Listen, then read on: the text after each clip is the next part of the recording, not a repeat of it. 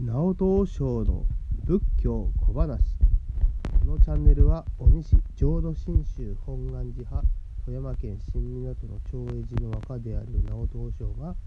仏教仏道をはじめ歴史地理カルチャーなど幅広くお話しできたらなと思います。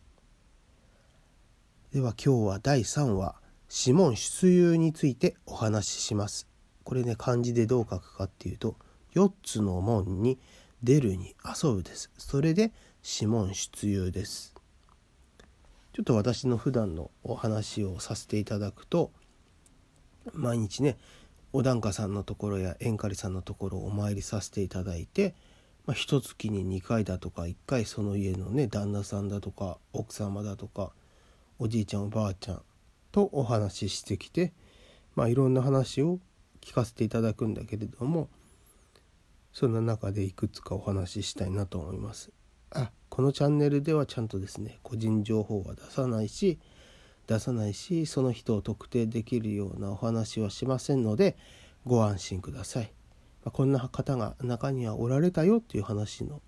仕方をねしたいなと思います。どんな方がおられたかというとご自身の病気やがんの手術をした腕や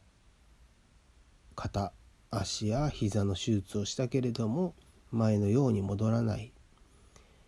旦那さんの闘病のねお世話する奥さんの話だとか自分は長長生きできているけど周りの仲間はゴルフだとか野球だとか詩吟の仲間がいたんだけれどもみんな亡くなっていたという話をね聞きます。これらは生老病死といって仏道では避けては通れない人間が必ず出会う苦しみなんですよね。生老病死というのは生まれてきた苦しみ老いの苦しみ病の苦しみ死に関する苦しみです。これをお坊さんと共有するというのはすごく大事だし人に話をすることによってちょっとでもね心が軽くなったらいいなっていうふうに思って話をいつも聞かせてもらっています。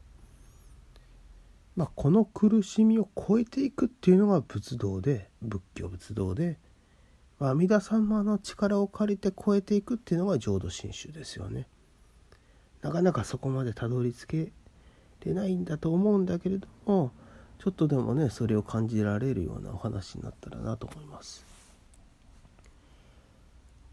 ではお釈迦様2500年前のお話を少しねしたいなと思います。お釈迦様が初めて生老病死の苦しみに出会った指紋出遊のお話です。2500年前インドに生まれたお釈迦様は若い頃はあの釈迦族の王子様だったんですよ。若い頃はお城に住む王子様でした。当然お城での生活は、えー、大変豪華で贅沢なもので美味しいものを食べて、えー、綺麗な女性の方が身の回りのお世話をしてくれてとても余裕のある生活をされていました。ある時お城の外の暮らしがどんなものかと見てみたいと思った王子様は家来を連れてお城の東西南北4つの門から出かけることになりました。もうずっともう宮殿が大きいですしもうそこで事が足りるので外に出たことがなかったんですね。まあ、四角い空の下で過ごしていた、まあ、そんな言い方もできますよね。はじめに東門から出かけると頭が真っ白で腰や足が悪く杖にすがって歩く老人がいました。ずっと宮殿におられましたから生まれて初めて老人を見たわけです。王子様は家来に「あれは何者か?」と尋ねられました。家来は「あれは老人でございます。すべての人間はいずれ老いてあのようになります」と答えました。王子様は城に戻っていつか私もああなるのかと考え込んでしまいました。これまで宮殿で何時不自由のない生活をしてこられたから外の生活のことを全く知らなかったんですね。そしてある時南門から出た出かけると道端に倒れている病人に出会いました。お釈迦様はびっくりして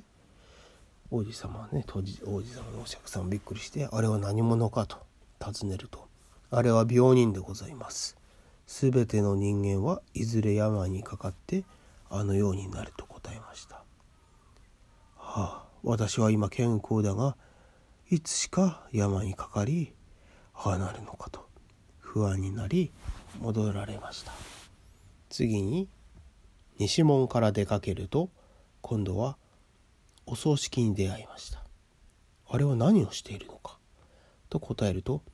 家来はあれは葬式でございます。すべての人間はいずれ必ず亡くなって葬式をすることになりますと答えました。またまた王子様は深く考え込んでしまいます。どんな人間も最後は老い病にかかり死んでいくのか。だとしたら人間は何のために生まれてきたのか。贅沢や楽しいことばかりをしていてはいけない。本当の意味での生きるとは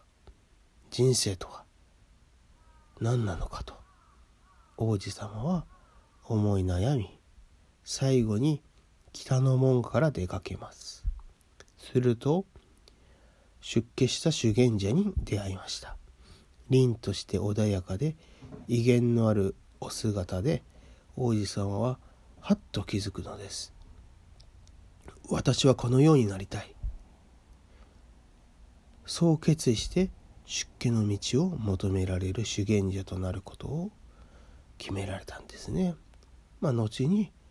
厳しい修行をして中道に気づかれて